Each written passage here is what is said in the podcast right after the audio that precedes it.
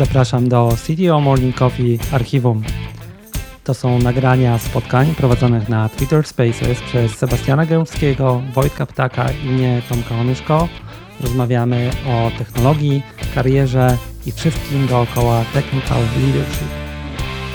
Jeżeli słuchasz nas jako podcast, zasubskrybuj nas na swojej ulubionej platformie, a jeżeli jesteś na Apple Podcast albo Spotify, pamiętaj, aby wyrazić swoją opinię i przekazać nam komentarz. Te nagrania są niecenzurowane, nieedytowane, prezentujemy Ci je tak, jak zostały nagrane. Możesz ten znaleźć na www.ctomorning.coffee i zapisać się na powiadomienia o kolejnych spotkaniach. A teraz po prostu zapraszam.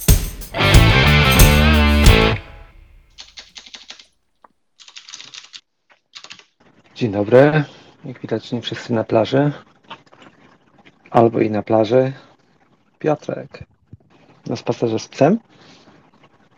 Już wróciłem ze spaceru z psem. Specjalnie, wiesz, wbite w kalendarz, zaplanowane, ważne spotkanie. No proszę.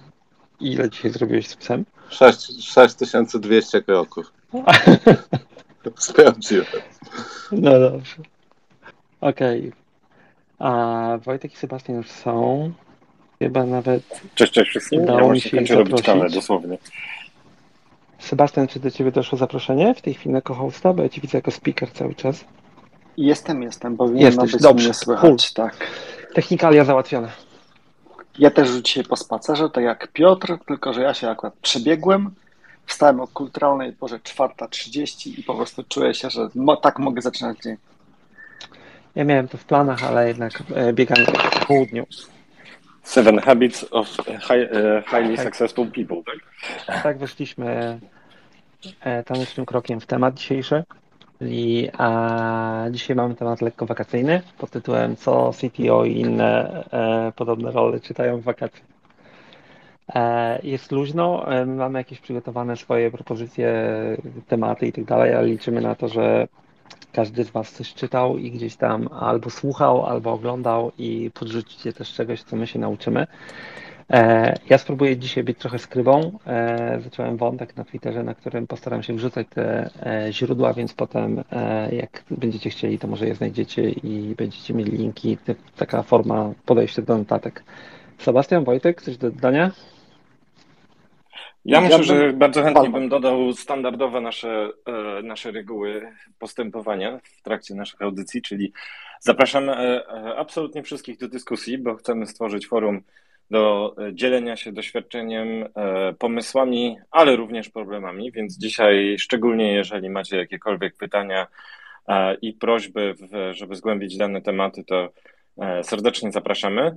No i bardzo Was prosimy o e, zachowanie e, szacunku do siebie nawzajem, czyli nasza zasada jest taka, że opisujemy sytuację, e, opisujemy swoje różne przygody zawodowe, ale staramy się oczywiście omijać e, jak tylko możemy nazwy firm i nazwy e, osób indywidualnych. E, Sebastian, czy coś byś dodał od siebie? Ja odnośnie może mniej tak e, in general, a właśnie odnośnie tego dzisiejszego odcinka, mam propozycję, jeżeli chodzi o konwencję. E, Skoro będziemy sobie rekomendować, to proponuję, zacznijmy od takiego prostego round robina. Czyli każdy opowiada jakieś rekomendacji. Załóżmy, że w jakieś, chce się zmieścić w jakieś 3-4 minuty, żeby też nie, nie mówić za dużo, ale tak, żeby po prostu zachęcić innych. Oczywiście, jeżeli ktoś ma jakieś pytanie, to prośba jak najbardziej o podnoszenie łapki, pytanie na bieżąco, jeżeli ktoś już ma speakera i tak dalej. I tak round robinem będziemy jechać, żeby rzeczywiście tych rekomendacji było dużo i proponuję nie bawić się w strukturę, czyli nie dzielmy tego na, nie wiem, książki o managemencie, architekturze i tak dalej, tylko co komu przyjdzie do głowy z takich rzeczy, które byście polecili. Kluczowe kryterium, e, o którym żeśmy sobie rozmawiali tutaj wcześniej, to jest coś inspirującego. Czyli e, pamiętając o tym, że CTO to jest też taka ogólnie role inżynieryjne, te liderskie, to są trochę takie role multidyscyplinarne. Trzeba troszeczkę być takim multiinstrumentalistą. Te inspiracje faktycznie mogą być bardzo różne, no ale pilnujmy się jednak tego, żeby rzeczywiście to było inspirujące właśnie dla tych ról e, technicznych i liderskich. Ma to sens? 100%. Bomba, to kto? Kto chce zacząć? Las rąk? Słuchajcie. Wojtek, zaczynasz. Ojejku. E, Znaczy, wiedząc, wiedząc, co wy przygotujecie, to ja poszedłem troszeczkę bardziej w rzeczy, które czytałem przez ostatnie powiedzmy pół roku, rok, bardziej wokół architektury. Data Processing Systems, jakieś Data Science ML. I ostatnio słuchałem też, muszę przyznać, że też miałem krótki urlop, trochę sportu i posłuchałem sobie podcastów, żeby zrozumieć z kilku stron to, co się dzieje na świecie, a w szczególności właśnie za naszą wschodnią granicą. Więc ja mogę zacząć tak, że um, ostatnio faktycznie posłuchałem sobie sporo, nadrobiłem Lexa Friedmana, bo jego podcasty są, jak wiecie, takie 2,5 do 4 godzin, więc nie jest to, nie jest to krótka treść, nawet jeżeli przyspieszymy. A ja nie jestem fanem zawsze przyspieszania, to też taka inna kwestia. I muszę powiedzieć, że te kilka ostatnich odcinków jest naprawdę dobrych, szczególnie właśnie wokół sytuacji na, na Ukrainie. Nie chodzi mi o, o wojnę samą, tylko na sytuację, jak ona się, wiecie, przez ostatnie dziesięciolecia kształtowała. Także ja mogę zacząć od tego, że faktycznie ostatnio trochę na rowerze spędziłem czasu i mogłem sobie posłuchać. Ja też jest takie pytanie wyciągające techniczne. E, możecie za swoimi tam emoji wrzucić, kto słucha przyspieszone. E, e, także nie musicie wchodzić jako speaker, ale ten, kto słucha standardowo albo, albo ten, kto przyspieszone, to niech tą łapkę do góry. E, zobaczymy, jak to wygląda, bo ja też e, robiłem to, a teraz robię to w trochę wolniejszy sposób. Ale dalej przysłucham przyspieszone, tak. Lex jest spoko, co prawda ostatnio było kilka kontrowersji, a mi się podoba zestaw jego ludzi, którzy, którzy tam przychodzą, tak? Znaczy, których potrafi wyciągnąć, już ma swoją renomę po prostu, nie? Zgadza się, zgadza się. Znaczy, wiesz co, ja nie byłem, e, faktycznie zdarzyły mu się e, ostatnio wpadki, natomiast ja je też traktuję jako poszerzenie horyzontów i z taką, wiecie, z taką ciekawością, żeby posłuchać. E, natomiast te jego wyprawy do, e, do UFO może niekoniecznie. E, na przykład. No to co, Sebastian, co ty okay. polecasz? Dobrze, ja tak e, przygotowałem sobie listę, natomiast bardzo chciałem przygotować listę takich rzeczy nieoczywistych, czyli właśnie, żeby trochę zminimalizować szansę, że to są rzeczy, które już czytaliście. Czyli wywaliłem z tej listy takich najbardziej popularnych autorów, tam typu Marty Kagan, Will Larson e, i tak dalej, i tak dalej. I pierwszą rzeczą, którą bym zarekomendował, która jest taka nieoczywista, to jest książka, która ma tytuł The Quick, Fix, Quick Fix, e, książka Jesse'ego Singala. I to jest książka, która jest o takiej psychologii behawioralnej dla ubogich. E, czyli e, ona dosyć mocno rozprawia się z tymi różnymi trendami pseudopsychologicznymi, które są wszędzie ogłaszane jako kolejny genialny wynalazek amerykańskich naukowców, a, I ta książka po prostu traktuje jako mity i je trochę debankuje, czyli e, szuka podstaw, szuka uzasadnień zazwyczaj się ich nie doszukuje. I tam jest opisanych dużo ciekawych trendów, począwszy od takich, nie wiem, typowo amerykańskiego power pose, czyli e, przyjmowanie power pose dodaje nam pewności siebie i czyni z nas bardziej e, successful people. poprzez teorię Grita, akurat, która mi się bardzo podoba, Angeli Duckworth, i jeszcze poprzez kilka innych takich bardzo, bardzo popularnych. A więc polecam, bo to mm, generalnie uważam, że mm, takie, takie pozycje jak CTO, generalnie pozycje właśnie mm, leader, leader, leadership w ogóle, też powinny być takie, takie role, które polegają na kwestionowaniu rzeczywistości i na nie dawaniu sobie wciskania kitu. Także polecam The Quick, quick Fix. E, to ja tego nie przygotowałem, ale jak wrzuciłeś to, to dookoła tego tematu, to ja mam takie dwie pozycje, które już kiedyś przeczytałem, tak? I jedna e, to nazywa się You're Not That Smart. E, I to jest, krótko mówiąc, coś, co też według mnie jest przydatną umiejętnością, bo to jest lista potencjalnych biases, tak? I jak się one objawiają i jak sami wpadamy w te pułapki. I to się faktycznie przydaje, żeby wychwycić ten moment, w którym sam wpadasz w dziurę myślenia, tak? I jak się z niej wykopać i żeby zacząć też ją obserwować dookoła, tak? E, to to jest e, według mnie e, bardzo dobra pozycja, taka lekka, ale też daje miejsce do pogłębienia, tak? A druga taka książka dookoła tego, która mi się bardzo przydała tak w praktyce już i często ją też podrzucam, bo wiecie, jak wchodzimy na temat takich zachowań i tak dalej, no to jest jakieś, jednak wymaga trochę jakiejś głębi tam, żeby wejść, ale na początku trzeba zaobserwować, że w ogóle zachowania są, nie? E, I jest taka bardzo prosta, ale fajnie to opisująca książka The Chimp Paradox. Ja ją często polecam ludziom, którzy wiesz, wychwytuje, że mają taki na przykład problem komunikacyjny albo nie obserwują własnych zachowań i tak dalej. Wtedy mówię, słuchaj, weź przeczytaj to, zobaczysz jak działasz, nie? E, I, i na, na wysokim poziomie e, w bardzo śmieszny, przystępny sposób, ale potem też wchodzi w biologię i, i psychologię tego i tłumaczy po prostu jak działamy jako ludzie znany popularny. Mógłbyś jeszcze raz powtórzyć e, tytuł Tomek? Ja sobie The Chimp Paradox. The Chimp Paradox. Ale ja wrzucam wszystkie linki jak robocza mrówka wątek na Twitterze, zobaczymy czy mnie zbanują. Wojtek, wiedziesz, teraz ty. Ojejku, no dobrze, to tak jak mówiłem, przez ostatnie kilka, e, e, kilka, kilkanaście miesięcy budowałem taką e, biblioteczkę, odwiedzając e, klasyczne i e, pozycje, no bo jednak CTO to technology jest bardzo ważne. To jest bardzo ciekawe, bo ja często się spotykałem, słuchajcie, z pytaniem, czy ty w ogóle jeszcze jesteś techniczną osobą, czy już tylko i wyłącznie, e, jak to się mówi, zarządzasz. No ale zarządzamy technologią, zarządzamy produktami, zarządzamy procesami wokół technologii, a zarządzamy ludźmi przede wszystkim, więc e, fajnie jest to wszystko zrozumieć. Mm, więc e, ja teraz chętnie rozpocznę taki ciąg książek, które układają się w jedną całość, mm, czyli takie moje od zera do architekta systemów rozproszonych. Przepraszam, od zera, e, oczywiście nie, e, e, zera wiedzy na temat systemów rozproszonych i DDD. Więc ja rozpocznę od czegoś takiego. Książka, której mi brakuje w innych językach. Szukałem, słuchajcie, pozycji bardzo długo, która bardzo przystępnie wprowadza władny E, porządnie napisany kod ze względu na architekturę i świetnie potrafi to wytłumaczyć. Te książki albo są dla mnie zbyt trywialne, e, albo są tak zaawansowane, że trzeba mieć już naprawdę niezłą roboczą wiedzę, żeby wykorzystać zawartą tam wiedzę. I szukałem czegoś, co na przykład w moich zespołach bardzo fajnie poukłada te podstawowe e, zasady i znalazłem. I żeby było śmieszniej, e, byłem zdziwiony, ale ta książka jest w Pythonie, czyli Architecture Patterns with Python. E, jak rozmawiałem ze znajomymi, e, między innymi z Kubą Pilimonem, pozdrowienia, właśnie stwierdziliśmy, że dokładnie czegoś takiego brakuje między innymi też w Javie.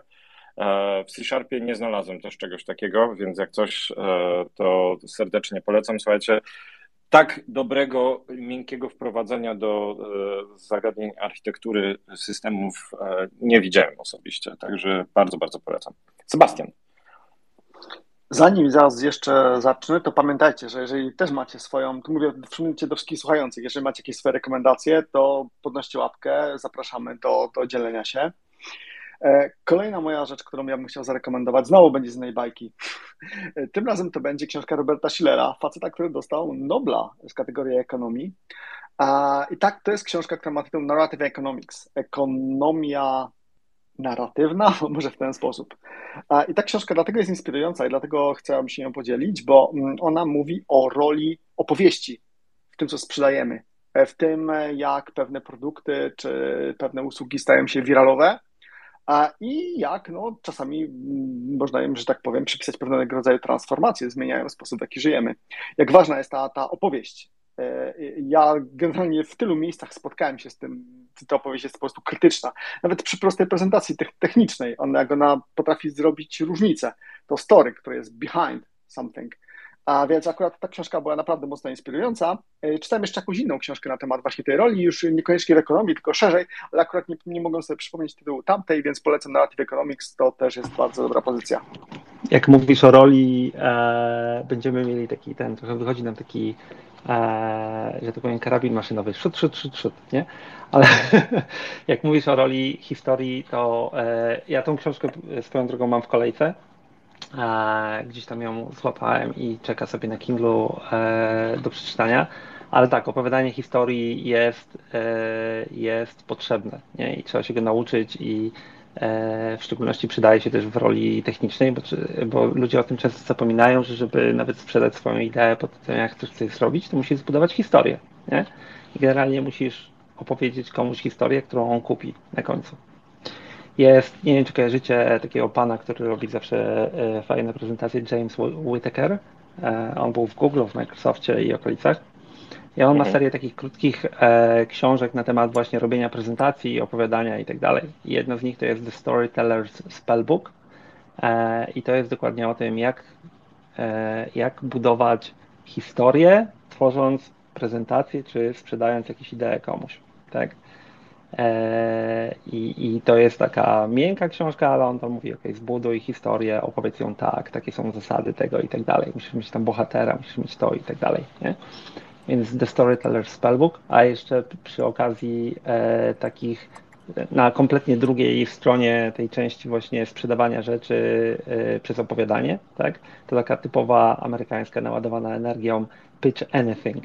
Jak będziecie mieli do zrobienia właśnie jakąś tam dużą e, prezentację albo będziecie chcieli kogoś do czegoś przekonać, to warto przeczytać i e, taki, ale to jest taka naładowana, więc trzeba się przygotować na typową amerykańskie podejście pod tytułem bam, bam, bam, bam, bam, zrób tak, zrób tak, zrób tak. Ale te dwie rzeczy dookoła tego są, są dobre. To ja może przeskoczę na trochę inny temat, jak już wszedłem tutaj, bo akurat już gdzieś ją wymieniałem. To jeszcze zanim przeskoczysz, no. wiem, że mamy round robina, ale ja też e, od razu uzupełniłbym, e, ponieważ e, bardzo ważne w naszych pozycjach jest też, słuchajcie, wnioskowanie na podstawie danych i uzupełnianie historii o dane. Więc ja bym tutaj bardzo chętnie uzupełnił dla wszystkich zainteresowanych Storytelling with Data, pani Cole Natlik. Jest też druga część, bardzo fajna, Storytelling with Data Let's Practice. I e, świetnie e, książka wprowadza w ogóle w, w sposób e, patrzenia, rozumienia przez patrzenie i jak, jak słuchajcie, wszelkie tezy lub hipotezy właśnie uzupełnić o dane, jak, jak te dane przedstawić, w jakie sposoby, więc e, serdecznie bym dodał, polecał i dodał do tej, do tej listy. Jeżeli macie jakieś doświadczenie w tej e, tematyce e, storytellingu właśnie, to też zapraszamy, słuchajcie, z waszymi rekomendacjami. Dobrze, słuchajcie, ogólnie, bo my tutaj wyrzucamy swoje przygotowane pozycje, jak widzicie, E, jak ktoś mnie ostatnio nawet spytał, e, jak zobaczył moją biblioteczkę Kindle, widzę, że to jest all over, jak to mówią, bo faktycznie tematów jest dużo. Swoją drogą to jest ciekawe e, też pytanie do Was, chłopaki, i do innych, kiedy przeszliście z czytania książek tylko technicznych na inne, tak? Czy to było związane z z pozycją, czasem e, i tak dalej, nie? Czyli kiedy, kiedy zaczęliście patrzeć na to, że ok, to zamiast tylko książek odnośnie kodu i tak dalej, to jeszcze poczytam rzeczy dookoła. Michał do nas dołączył e, i zaraz Ci oddam głos, e, a ja jedną książkę wrzucę Wam, taką też trochę dookoła naszego biznesu, ale ja na nią trafiłem niedawno i warto według mnie, żeby każdy z nią przeczytał gdzieś czyli e, Managing Professional Services Firm. I to jest książka napisana w jakichś 80 latach i tłumaczy, jak działa biznes usług profesjonalnych, jak są zbudowane firmy usługowe i tak dalej. Polecam totalnie. E, tłumaczy też dużo na temat, jak kariera wygląda i dlaczego tak wygląda, e, jak wygląda ekonomia tych firm, jak wygląda organizacja pracy. Trochę sucho napisana, ale naprawdę ja po 20 latach w tym biznesie nauczyłem się z niej dużo. Michał, Dzień dobry wszystkim. E, cieszę się, że dostałem głos. Słucham Was z siłowni, więc e, w ogóle bardzo fajnie. E, ja chciałem mały komentarz w zakresie książek czy źródeł dotyczących opowiadania. To z naszego lokalnego podwórka narratologia. Paweł nie pamiętam nazwiska. Paweł Tkaczyk, znamy się tak, lat, Paweł, podpowiem. Tak, Paweł Tkaczyk. Y, on robi też fajne szkolenia y, z tego tematu. Naprawdę ciekawe, polecam.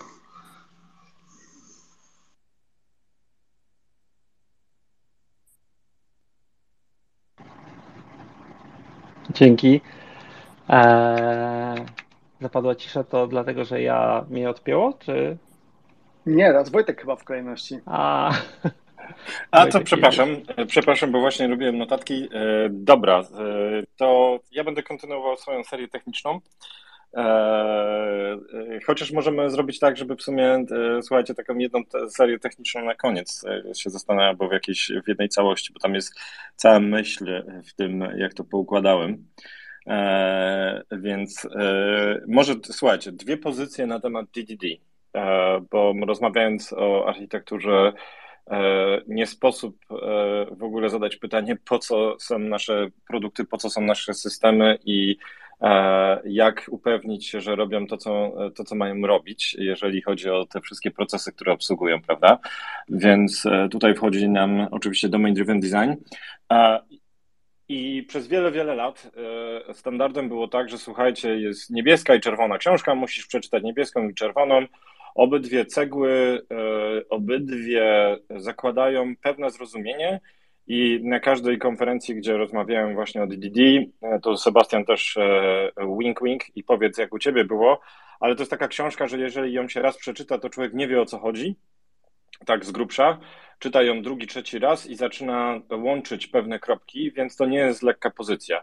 E, jeżeli chodzi o tą drugą, e, czy, przepraszam, ta pierwsza oczywiście e, jest twórcy DDD, natomiast druga Vernona, czyli kwestia jest taka, że ta książka jest bardzo rozbuchana była dla mnie i przejście przez nią, no to to była katorga. Więc e, e, długo czekaliśmy na coś, co e, łatwo wprowadzi w temat domain driven design i z lekkością pozwoli połączyć te wszystkie, stworzyć te pierwsze kropki i je wszystkie połączyć, a nawet wyjść kilka kroków do przodu. Więc pierwsza pozycja to jest dosyć świeża, bo ona wyszła jesienią tamtego roku. To jest Learning Domain Driven Design. Serdecznie polecam, nawet jeżeli już pracowaliście z DDD, żeby spojrzeć troszeczkę e, świeżym okiem holistycznie na całe zagadnienie, zarówno strategicznego, jak i taktycznego DDD.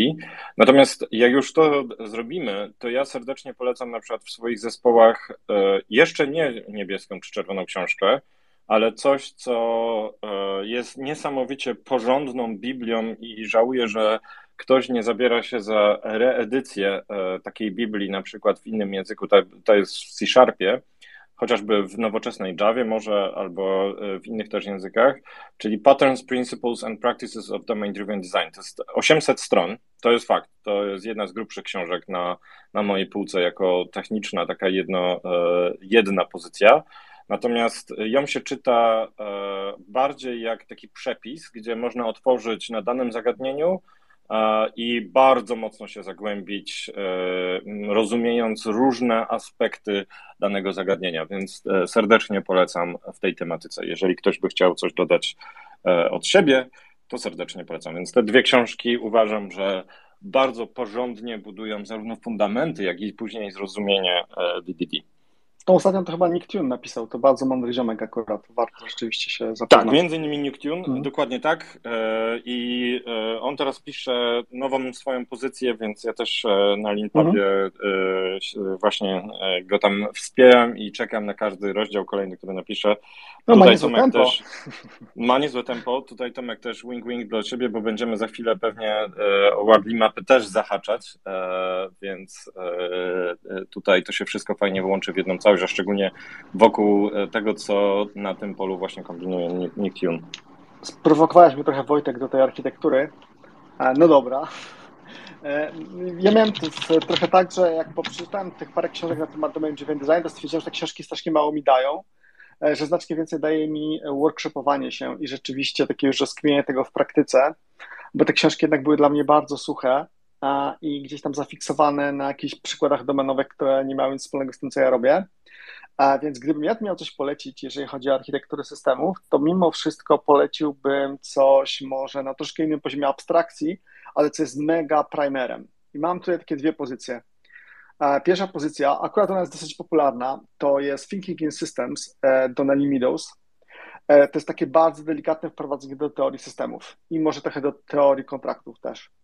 E, ale jest bardzo czytelne i uważam, że jest bardzo otwierające oczy bo na podstawie tego, co można w tej książce przeczytać, to można nie tylko i wyłącznie trochę zmienić swoje podejście do projektowania systemów, ale do projektowania organizacji, do, nawet do projektowania procesów tej organizacji, literalnie wszystkiego.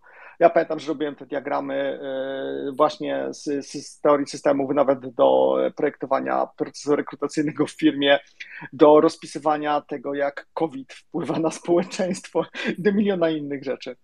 A jeżeli ktoś chce trochę odejść od takiej, powiedzmy, bardzo teoretycznej teorii systemów, jakkolwiek to brzmi, i zaaplikować to bliżej do, już do projektowania oprogramowania, to jest też taka książka, która w sumie nie jest ją łatwo wyrwać, bo ona nie jest dostępna w niewielu miejscach. Bardzo polecał ją swego czasu znany dosyć Simon Brown. Ta książka ma tytuł Just Enough Software Architecture a to jest książka George'a Fairbanksa i ona jest już dosyć stara, pewnie ma jakieś 15 lat albo i lepiej. E, I ta książka ma w podtytule, że to jest risk driven, czyli podejście jakby orientowane ryzykiem do tworzenia architektury. Ja się jakby trochę nie do końca zgadzam z tym, jak dla mnie to jest właśnie e, bardzo pragmatyczne podejście, ale właśnie oparte na e, dobrej dekompozycji, na dobrej dekompozycji, na konkretnych kontraktach, na jasnej funkcji komponentów. To jest książka technologicznie agnostyczna, E, i uważam, że to jest bardzo fajny primer. Ona nie daje konkretnego przepisu, jak, nie wiem, zaprojektować swój własny system. E, ona nie daje metodologii, nie wiem, ala Scrum, gdzie określamy swoje role, artefakty i tak dalej, ale ona daje narzędzia do ręki, za pomocą których można już to sobie zorganizować po swojemu, w sposób dostosowany do swojej organizacji. Także Just Enough też polecam, chociaż tak jak nie jest dostać. To ja trochę pytanie, znaczy takie ten, żeby na chwilę przerwać może stream samych książek, ale yy, bo właśnie to, co wspomniałeś teraz, Sebastian, na przykład ja y, trochę przyznam się szczerze, za, bo ja sobie tak książki wychwytuję od różnych ludzi też, jak wszyscy pewnie. Y, często tam gdzieś y, coś mi wpada na przykład od DHH, i, ale nie tylko od niego takie podejście i ja je znajduję coraz bardziej takie ciekawe, to znaczy sięganie po książki, które są długo i od dawna na rynku. Nie? Z założeniem, że jeżeli książka w jakimś temacie jest długo na rynku i dalej ludzie ją e, polecają, nie? no to e, znaczy, że tam jest jakiś taki standard, który może nie aplikuje się do wiesz, konkretnej sytuacji w tej chwili, ale jednak właśnie ma paterny, które są powtarzalne. Nie? Na przykład ta książka, którą ja wspomniałem, e, Managing Professional Services Firm, e, e, albo ty teraz mówiłeś o tej, ona jest co prawda, ma 12 lat raptem, nie? E, ale te książki, które gdzieś kiedyś były napisane i nie są o specyficznej technologii, to one jednak nie są takie rzeczy, które jednak dalej się przydają, a często umykają, bo ludzie patrzą na najnowsze, najśmieszniej, znaczy nie najśmieszniejsze, ale na, na to, co jest fancy w danym momencie. Tak? To chyba podobnie jest, e, podobnie do tego, co to, Tomku mówiłeś o firmach serwisowych, to dla wszystkich osób, które by chciały spróbować roli konsultanta jest e, The Secrets of Consulting Weinberga. To też jest, właśnie spróbuję znaleźć, ale to jest chyba 85 mm, rok. No to faktycznie prawie 40 lat już jest na rynku. Takich przykładów, takich przykładów jest znacznie więcej. No, ja mam też na liście zapisane, to od razu mogę powiedzieć. E, jeżeli kogoś interesuje ten aspekt roli e, na przykład CTO związany już nie nawet z leadershipem czy z technologią, tylko bardziej z zarządzaniem, na przykład z optymalizacją tego, jak praca przepływa przez organizację, czyli po prostu ze zwiększaniem efektywności organizacji. No to nie wiem, można robić MBA, można szukać różnych książek, e, bardzo różnych szarlatanów, bo tych książek jest przecież na kopy dosłownie w każdej księgarni, nie mówiąc o internetowych, ale jak dla mnie, to gdybym miał polecić taką zupełnie tylko i wyłącznie jedną książkę, E, to jest pozycja bardzo klasyczna, ona też pewnie ma za 20 lat. Ona jest znana pod e, nazwą Flow, ale prawdziwy flow? pełny tytuł to jest. Nie, nie, nie, nie, to nie, nie chodzi o ten flow. E, prawdziwy pełny tytuł to jest The Principles of Product Development Flow i to jest książka Donalda Reinertsena. To jest książka, która jest oparta, ten cały flow tytułowy, to jest flow, który dotyczy tak zwanej teorii przepływów i teorii kolejek czyli e, tak naprawdę chodzi o flow pracy przez organizację. To jest teoretyczna podstawa pod systemami typu Kanban, typu The Toyota Way. Czyli Lean. Czyli Lean, dokładnie. I ja powiem szczerze, że e, ja przeczytałem tą książkę po przeczytaniu e, książek Eliahu Goldrata, czyli po przeczytaniu The Goal, The Theory of Constraints, które mi już totalnie zryły banie i otworzyły mi oczy. Potem przeczytałem bardzo dobrą książkę, pewnie część osób będzie się śmiać, natomiast to jest książka Davida Andersona pod tytułem Kanban. Tylko prawdziwy Kanban to nie jest widok w dzirze, który polega na kilku kolumnach i przerzucaniu między nimi. To jest coś tak naprawdę znacznie większego. I tam ta książka też mi sporo otworzyła oczy. Natomiast w porównaniu z tym, to Flow to był dosłownie doktorat. A więc gdybym miał polecić tylko i wyłącznie jedną książkę, e, na podstawie której, jeżeli faktycznie ją zrozumiecie, a, a akurat ta książka jest naprawdę ciężka, w sensie ona nie jest gruba, ona chyba nawet nie ma 300 stron, ale, ale jej zawartość jest naprawdę ciężka, również pod kątem matematycznym. I teraz, jeżeli przejdziecie przez to, to uważam, że ona daje naprawdę podstawy do tego, żeby świetnie zorganizować pracę w swojej firmie i to nie tylko jednorazowo, ale również, żeby to poprawiać w sposób ciągły, czyli optymalizować to, w jaki sposób firma działa. Dla mnie to było totalne totalne po prostu otwarcie na, na, na zupełnie inny wymiar tak naprawdę pomysłów i zupełnie inny wymiar podejścia do pewnych problemów. Także gorąco polecam, chociaż e, ostrzegam, lektura nie jest lekka. No to wrzucę na ten, wrzucę na, e, na tak zwany warsztat, dlatego że jak gdzieś e, czytałem te same pewnie lżejsze pozycje, tak? I nawet na tym poziomie, czyli właśnie The Goal i, i podobne, to one nam pomogły mocno, jak układaliśmy rzeczy w firmie nawet, nie? E, gdzieś tam e, kilka rzeczy wyskoczyło, więc to zostało dodane do kolejki. A jak wspominamy o, y, wspomnieliśmy trochę o y, biznesie konsultingowym i tak dalej, to trochę y, z, może z boku i lżejsze, ale polecam takie coś, co się nazywa The Management Myth E, to w szczególności na wakacje, ale i teraz ostatnio przeczytałem jeszcze jedną książkę, akurat właśnie ją skończyłem, The Golden Passport i to jest o biznesie konsultingowym w rozumieniu management consultants, e, e, czyli skąd się ta branża wzięła, jak działa, co robi.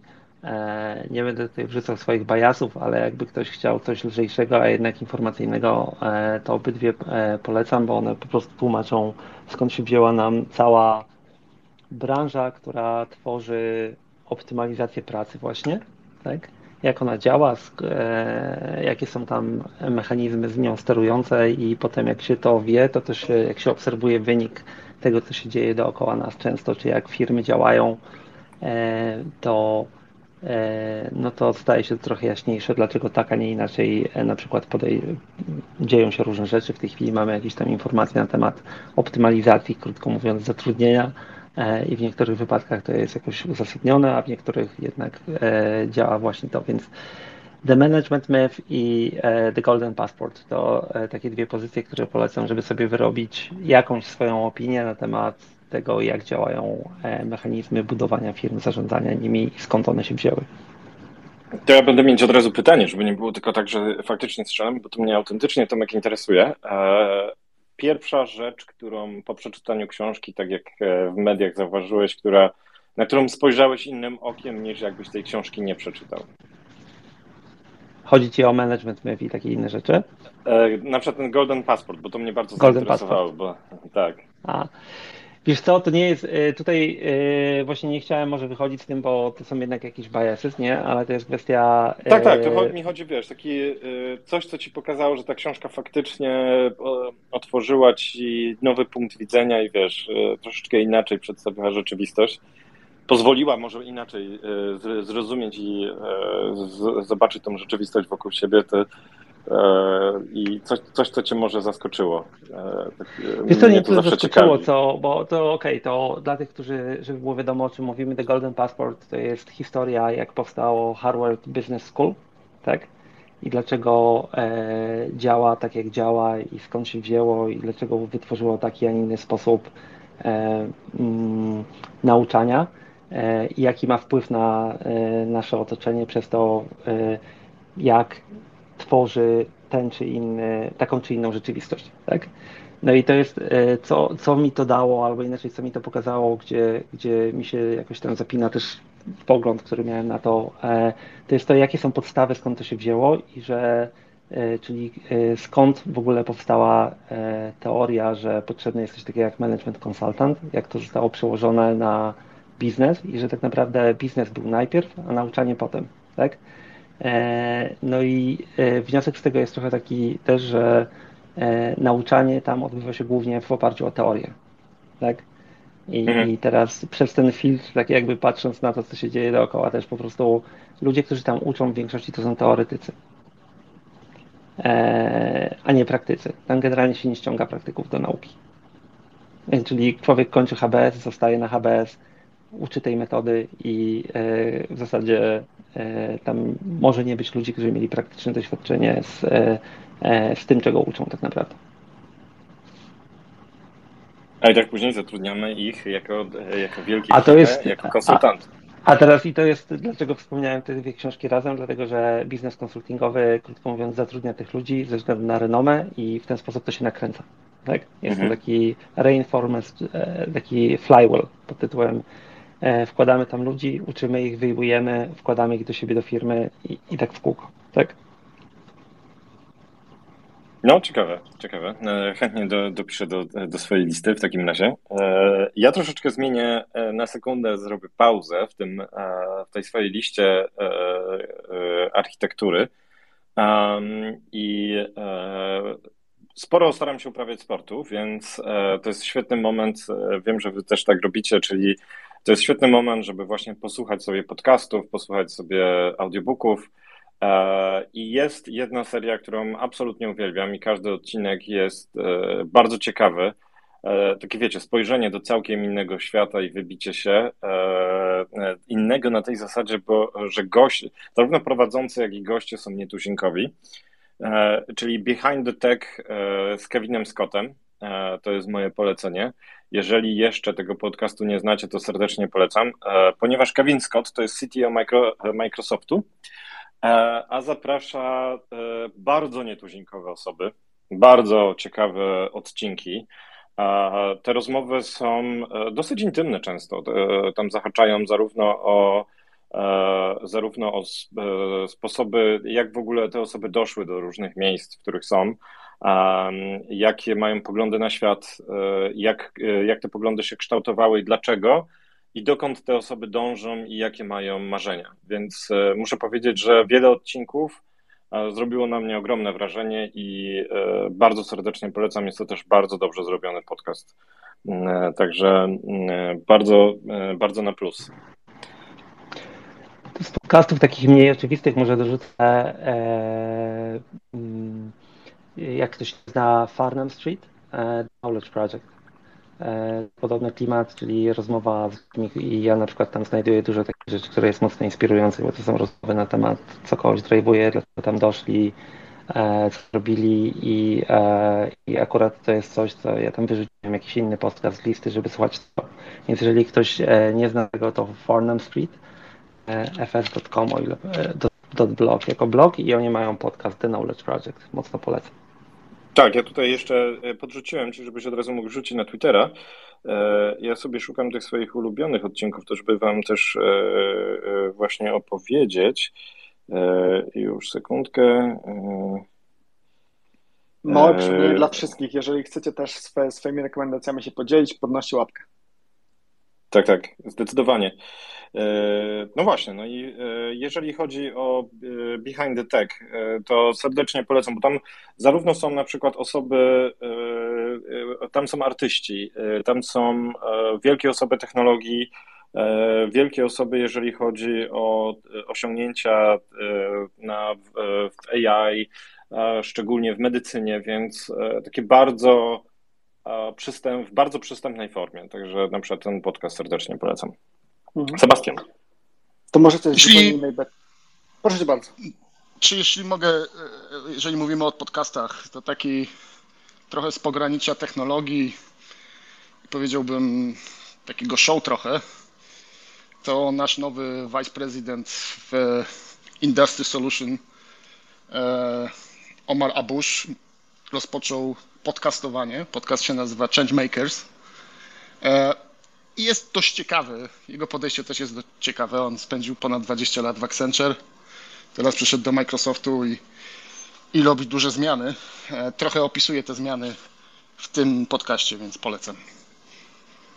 Dzięki, Michał. Ja może zupełnie z innej bajki, czyli coś takiego bardziej technologicznego na inspirację. A więc tak, wszyscy przynajmniej częściowo żyją gdzieś tymi innowacjami związanymi z tak zwanym Web3, krypto e, i, i generalnie decentralizacją. No i jest tutaj sporo kwestii o tak zwanej kwestionowanej wartości. Natomiast gdyby się nad tym zastanowić, decentralizacja przynajmniej w pewnych obszarach ma sens.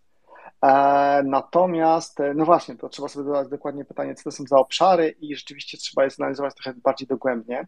E, moim zdaniem jednym z takich obszarów jest tak zwana tożsamość. zdecentralizowana tożsamość. Jeżeli będziemy w stanie na przykład nadawać unikalną, weryfikowalną, samozarządzalną, co akurat tutaj trzeba byłoby doprecyzować, tożsamość na przykład fizycznym przedmiotom, które mogą być podstawą jakiegoś handlu, oczywiście ludziom, podmiotom, czyli firmom i tak dalej, to faktycznie możemy zdigitalizować bardzo dużą część biznesu, jakieś tak zwane smart contracts między nimi w sposób znacznie lepszy niż jesteśmy w stanie to zrobić teraz. Więc jest taka bardzo dobra, moim zdaniem, książka, która opisuje to zagadnienie i opisuje te implementacje, które są e, znane na chwilę obecną. Ta książka ma tytuł Self-Sovereign Identity, a to jest książka napisana przez wielu autorów, to chyba każdy autor ma, każdy rozdział ma innego autora, ale tam chyba głównym autorem jest e, Alex Proikshot. Bardzo mocno polecam, żeby sobie trochę tak otworzyć oczy właśnie na ten temat, w ogóle co to znaczy takie decentralized identity, do czego ono mogłoby być przydatne, bo jak dla mnie, to można się zgadzać albo nie, ale jak dla mnie to jest właśnie taki kluczowy aspekt, że jeżeli będziemy mieli ten problem rozwiązany, to to jest jeden z takich e, kluczowych enablerów dla takiego prawdziwego Web3 i dla takiej prawdziwej, zdecentralizowanej sieci nowej generacji. Polecam. E, Grzesiek nam dołącza, tylko dodam, że to jest e, szeroki temat. Akurat trochę uderzyłeś w to, jak dobrze wiesz, że tam gdzieś się tym interesuje. E, a tylko jeszcze mocno, to jest ten moment, w którym jesteśmy na etapie burzy, nie? czyli kilka różnych pojęć, podejść ściera. Self-Sovereign Identity to polecam. Polecam też wejść na stronę po prostu Identity Foundation i tam sobie poczytać o tych konceptach. Ale tak, to jest taki problem, który jest nierozwiązany w branży od kilkudziesięciu lat i zobaczymy, czy teraz nam się uda. Jest kolejne podejście. I to jest temat na czasie. Słuchajcie, jeszcze ostatni, ostatnia rzecz, bo chyba W3C chyba jakieś dosłownie 2-3 tygodnie temu zaakceptowało pierwszą wersję standardu DIT 1.0. Także to jest coś, co to nie jest jeszcze, powiedzmy, nie jest tylko i wyłącznie na deskach kreślarskich, tylko to jest coś, co się dzieje. No, tutaj mamy taką sytuację, że y, temu standardowi y, przeciwnie byli duzi tego świata z różnych powodów. Surprise, surprise. I, tak, tak, tak. Duzi w rozumieniu Google, Mozilla i kilka jeszcze innych firm i udało się to przeprocesować faktycznie. Z drugiej strony mamy ruch społeczny pod tytułem Web3, który pcha w kompletnie inną stronę. Zobaczymy, gdzie wylądujemy. Ja tylko jeszcze, a to już może po tym, jak Grzesiek powie, bo mam tam do tego dodania jeszcze jedną rzecz, taką bardziej ogólną. Grzesiek. Cześć, witam wszystkich. Ode mnie trzy pozycje. Pierwsza to jest Shape Up ze stajni Basecamp, autor Ryan Singer. To jest o tym, jak dowozić rzeczy, które mają znaczenie. Nie znałem tej książki, trafiłem na nią niedawno. E, bardzo fajna odskocznia od Agile, Scrum. Tych, tych słów tam nie ma w tej książce. Jest całkiem ten proces przedefiniowany, co mi się bardzo podoba. E, książka jest darmowa w wersji niedrukowalnej. To może też dla niektórych być plusem. E, druga, filozofia dla zabieganych. To jest taki bryk z filozofii Johnny Thompson, autor i ja osobiście lubię tą książkę, bo na kilku kartkach tłumaczy coś o sztuce, coś o etyce, coś o śmierci. Książka jest nawet spora, ona chyba, jak to spojrzę, 500 stron, ale taki bryk z filozofii. I trzecia pozycja to jest podcast, on się nazywa How Sound. To jest podcast, który pokazuje trochę od kuchni jak budowane są e, audycje radiowe, tudzież inne podcasty. To jest troszkę o technikaliach, ale też o tym, jak budować scenę, dynamikę, o znaczeniu dźwięku, e, trochę o intymności, jak e, dojść do, do rozmówcy, zadawać też te mniej wygodne pytania. Bardzo fajne, bardzo fajny podcast, niedługi, bo odcinki mają gdzieś między 15 a 30 minut. Polecam. To wszystko. Dzięki. Super. E, to Zapisane, dodać, e, tak, Shape Up, jeszcze Grzesiek jakbyś podesłał mi gdzieś z boku e, tą książkę, którą po polsku wspomniałeś, e, bo dwie wygooglałem, a, e, bo Shape Up znałem, a tą jedna mi umknęła, to jakbyś tam mi wrzucił na Twitter, to zaraz potem, e, zaraz podeślę. Podrzucę. Swoją drogą, swoją drogą na naszej liście odcinków do przeprowadzenia jest Agile, więc kiedyś pewnie się za ten temat weźmiemy, tylko jeszcze pewnie się nie czujemy gotowi. A, już no był dobra, to... przecież. Już był. No, e, w sumie, a racja, słuchajcie, by, by, e, jeszcze tam mieliśmy jeden, jeden pomysł, co z nim zrobić, to bardziej do tego wiem. Dobra, słuchajcie, e, Tomek. ja podrzucę z tego tematu, co Sebastian e, wspomniał odnośnie Digital Identity, e, ale z trochę innej strony. Jest taka książka, która jest trochę kontrowersyjna, znaczy ja też się w, całości z nią nie zgadzam, e, tam jest dużo uproszczeń i tak dalej. Ona została napisana w okolicach 2000 e, roku. E, ona się nazywa The Sovereign Individual, tak? Czyli to jest e, książka napisana w okolicach dotcom bubble poprzedniego, o tym taki bardzo szeroki punkt widzenia, jak technologia zmieni podejście do E, jednostki, do tego, jaką ona ma strukturę, relacje ze społeczeństwem itd., tak itd. Tak Oczywiście gdzieś tam się pojawiają koncepty takie jak krypto i okolice, e, ale polecam dlatego, że już e, pomijając jakieś tam rzeczy, takie, gdzie taki hura optymizm, który tam jest, tylko sobie trzeba trochę wyfiltrować, to faktycznie teraz po tych tam nastu latach widać, jak te mechanizmy, które ci panowie tam wrzucili, one zaczynają grać, tak? Czyli jak się pojawiają po prostu taka E, mechanika typu właśnie na coś takiego jak digital nomad, jak pojawiają się kraje, które zaczynają e, przyciągać ludzi do siebie i tak dalej. A dlaczego to się wiąże z tym, co e, Sebastian wspomniał? No bo kluczem do tego właśnie jak się pomyśli na końcu jest to, żebyśmy mieli w jakiś sposób kontrolę nad swoimi danymi i tożsamością. Ja tutaj mocno patrzę właśnie na to, co między innymi właśnie się dzieje dookoła Sovereign Identity czy Distributed Identity, albo tego, co robi e, blog dookoła tego. Jak ktoś nie śledzi, to hasło jest Web5, e, ale The Sovereign Individual. E, mówię, niektóre, niektóre koncepty stamtąd się, się zdezaktualizowały, niektóre nadal są, albo dopiero zaczynają się dziać, tak? Czyli to, co oni tam opisali, jak widzieli, jak dotcom bubble, tylko wtedy jeszcze nie było wiadomo, że to jest dotcom bubble, zmieni świat, no to mamy 20 lat później i, i po prostu te rzeczy zaczynają się dziać. E, tam jest bardzo ciekawa część, która opisuje potencjalną dynamikę e, tego, jak technologia może wpłynąć na relacje jednostek takich jak my z krajem, w którym żyjemy, a bardziej z rządem, w którym żyjemy. Nie jest to w żaden sposób książka anarchistyczna czy coś takiego, po prostu dość ciekawe koncepty dookoła tego, jak technologia może wpłynąć na nas. I tak jak mówię, zaczynamy obserwować, że one się pojawiają. To mogę się wtrącić, Wojtek, przed ciebie, bo akurat mam takie fajne... Jasne, ja w ogóle zdecydowanie, zdecydowanie e, e, dopisuję sobie Tomkowe polecanki do swojej listy, także e, dzięki Tomek. Sebastian ja teraz złamię wszelkie zasady możliwe, bo e, generalnie to oczywiście wszystkie książki, które tutaj polecam, to są książki, które jak najbardziej mam, posiadam, przeczytałem i w ogóle czasem do nich wracałem i jestem wielkim fanem, ale teraz, e, jako że mówimy przede wszystkim o książkach, które mają służyć inspiracji, to polecę wam książkę, której, uwaga, nie przeczytałem jeszcze, ale, ale uważam, że jest ciekawa, dlatego że jest unikalna pod pewnymi względami. I o jakiej książce mówię? E, książka ma tytuł The Network State, czyli nie wiem, sieciowe państwo. To jest książka, która wyszła dosłownie e, niewiele ponad dwa tygodnie temu.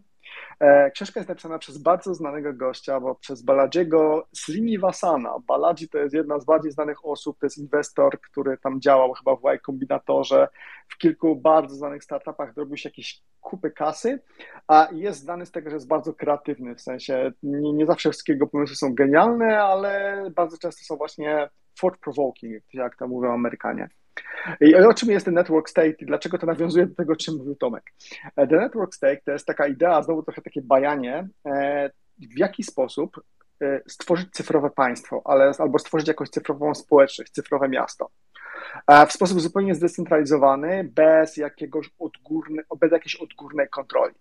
A ja, tak mówię, dopiero się za to zabieram, więc jeszcze nie wiem, na ile rzeczywiście jest to coś, z czym się na przykład będę zgadzał.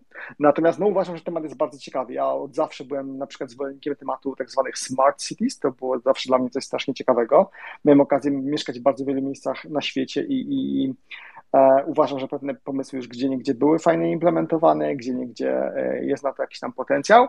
Natomiast no tutaj z tego co wiem, Baladzi idzie jeszcze dalej, więc to może być taka fajna lektura wakacyjna, e, a potem też taki fajny punkt do dyskusji. To zdecydowanie będzie fajny punkt do dyskusji, bo e, ja trochę, znaczy książki jeszcze też nie czytałem, ale to, co e, Baladzi tam opisuje, akurat to jest jedna z takich osób, która jak gdzieś się pojawia w podcastach, e, to pomimo, że wiem, co powie, to i tak słucham, tak? Dlatego, że e, z niektórymi rzeczami się nie zgadzam, ale on dużo właśnie rzuca pomysłów e, i te pomysły są thought-provoking, więc też polecam. Ostatnio właśnie Paladzi, ze względu na to, że wydał książkę, był u Lexa Friedmana, często jest, Boże, jak się nazywa ten znany podcaster? Zaraz sobie przypomnę. taki bardzo znany mam dziurę myślową. Ale generalnie nawet jak jest trzeci czy czwarty raz u jednej osoby i te rozmowy czasami są po 4-5 godzin, to ja ich sobie słucham, dlatego że zawsze jest z tego coś do wyciągnięcia. Network state jest nie do końca chyba tak jak powiedziałeś e, Sebastian, niezależny od, e, od otoczenia, czy wiesz, bez kontroli, nie? tylko bardziej koncept dookoła tego, że ludzie mogą się nie organizować, się organizować niekoniecznie wokół państwa albo narodu. Tak? E, i że będziemy mieli wiele, wiele przecięć. Także ja też planuję to przeczytać. Trochę koncepty już znam, bo dużo po prostu słuchałem i czytałem jego. E, Mam Piotra podnoszącego rękę w międzyczasie. Ja, no ja tylko wam dorzucę, jak już jesteśmy na takich tematach bardzo ogólnych, to jak gdyby książka, mówiąc szczerze, ja do niej wracam raz na jakiś czas, to jest Miasto Szczęśliwe. Jest po polsku napisana przez Filipa Springera, e, którym jak gdyby jest troszeczkę jak gdyby jak miasta, projektowanie miast, jak to się zmienia, jak to może wpływać. Nie? Ale to, to zupełnie już nie IT, ale jak już jeszcze zaczęli mówić o Smart City i tak dalej, to, to warto sobie do tego, warto do tego zajrzeć. Naprawdę bardzo przyjemna lektura. E, z, zupełnie jak gdyby z innego świata. Nie? Zanotowane, dorzucone. Ja też miałem Zanotowane? w miastach, ale e, w tej chwili nie mogę sobie przypomnieć. Gdzieś tam było po drodze. E, dużo tego. Dobrze, panowie, mam 10 minut. E, robimy jakąś ostatnią rundę. Kto jeszcze chce się dołączyć? może możemy też wyjść po, znaczy właśnie, albo już takie klasyki, które Poczekajcie, jeszcze może Tomku polecamy, do, albo... dokończę, słuchaj, dokończę jeszcze tą swoją, ten swój cykl o architekturze bo on skręci w, e, oczywiście w stronę CTO. E, więc jest kilka pozycji, które e, ja osobiście polecam też w miarę nowych, czyli chociażby Strategic Monoliths and Microservices. Z punktu widzenia stanowisk takich lider, engineering leadershipowych, bardzo dobra pozycja bo ona traktuje e, o styku technologii i biznesu e, i strategii, czyli po co i dlaczego między innymi e, pewne decyzje podejmujemy i jak je podjąć właściwie. Tam między innymi jest autorem Vernon i, i nasz Tomek Jaskuła, który z Vernonem mocno pracuje. I już wracając do architektury systemów rozproszonych, ja bardzo polecam zawsze tą dwuczęściową serię Fundamentals of Software Architecture i Software Architecture The Hard Parts. E, więc e, to są dwie takie książki, które e, od, od takich podstaw architektury systemów po systemy rozproszone i coś, jak to jeść, bardzo serdecznie polecam. Natomiast mm, oczywiście chciałbym wrócić do tego naszego engineering leadershipu, i teraz jest coś, co ja mam mocno na warsztacie, czyli jak to wszystko połączyć e, razem z takim e, bardziej nowoczesnym podejściem do zarządzania e, zespołami i strategią produktu. I tutaj właśnie między innymi Worldly Maps, to tutaj Tomek do Ciebie pytanie, bo ja osobiście nie znalazłem jakiejś super pozycji na temat Worldly Maps. Ja się tego uczyłem bardziej z, z dostępnych materiałów wszędzie porozrzucanych, plus jakieś jeszcze szkolonko. Natomiast e, ja osobiście tutaj bym e, e, rozszerzył listę o Team Topologies, które fajnie pozwoli nam czerpnąć kilka pomysłów, jak później zespoły poukładać, szczególnie te większe. Ja jeszcze rozszerzyłem sobie na to lato tą listę o Dynamic Reteaming, czyli koncept dynamicznego przezespoływania, przepraszam za e, próbę e, przetłumaczenia, ale właśnie jak tworzyć dynamiczne zespoły wokół, e, wokół produktów i architektur.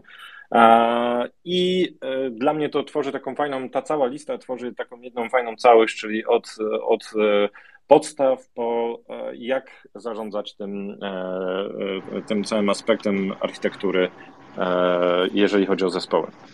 Dobrze, ja dorzucę może coś odnośnie strategii i Worldly Map za chwilę, bo Dawid dołączył już czeka chwilę, więc e, Dawid.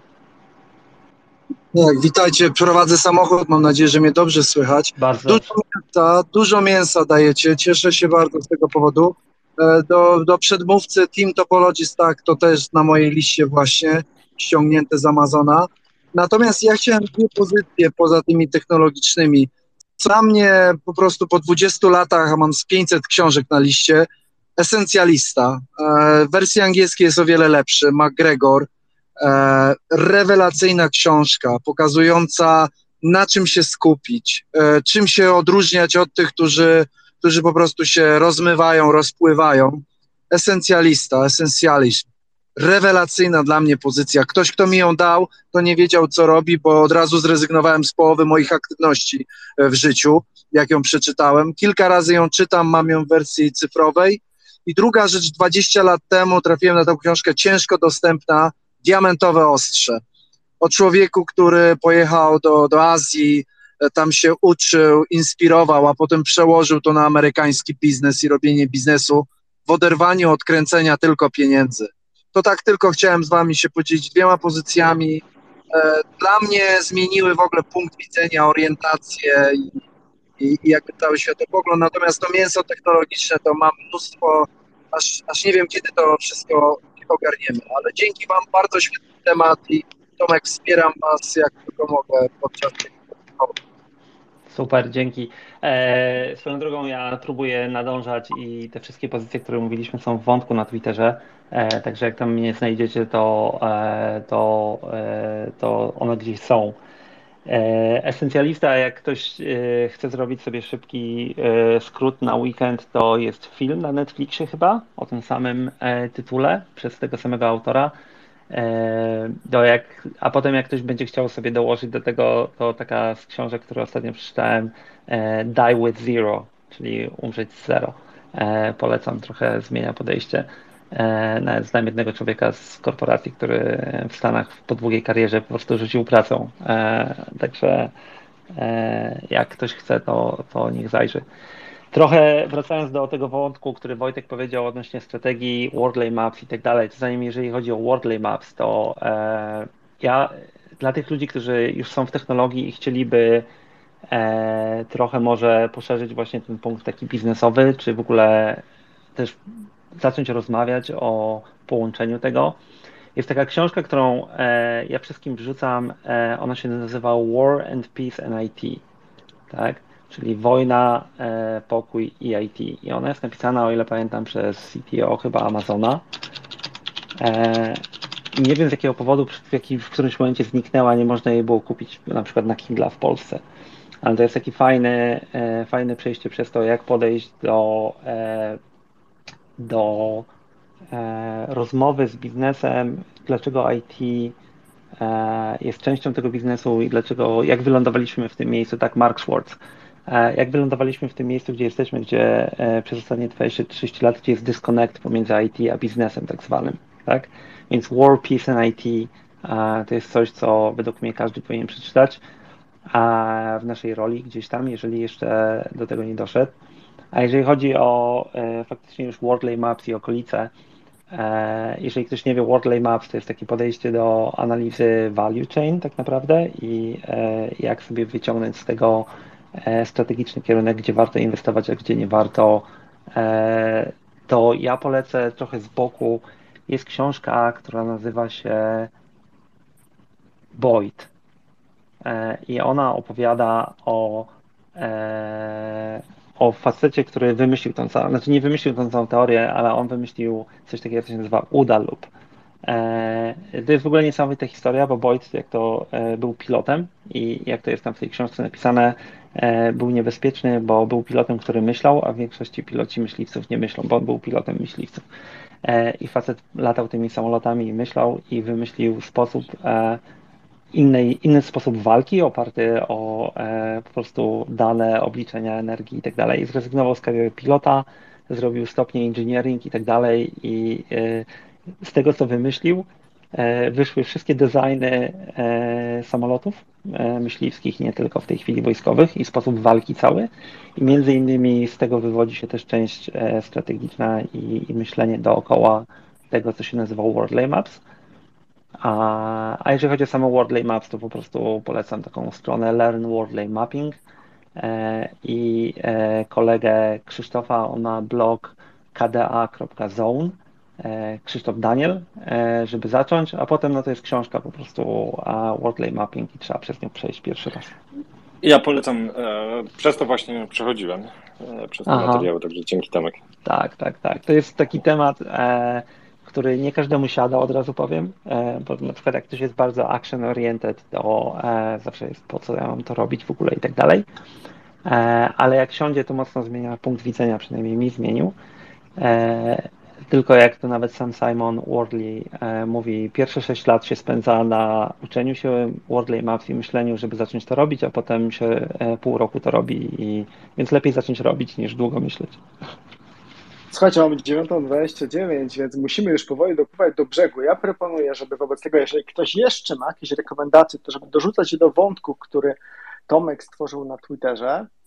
A póki co to dzięki wielkie za spotkanie, dzięki wielkie za podzielenie się również swoimi rekomendacjami. Myślę, że moglibyśmy tak ciągnąć jeszcze przez przynajmniej godzinę. Bo tego tak, jest tego dużo. Ja patrzę na swoją, na swoją listę w Obsidianie i na różne tematy jest tego strasznie dużo.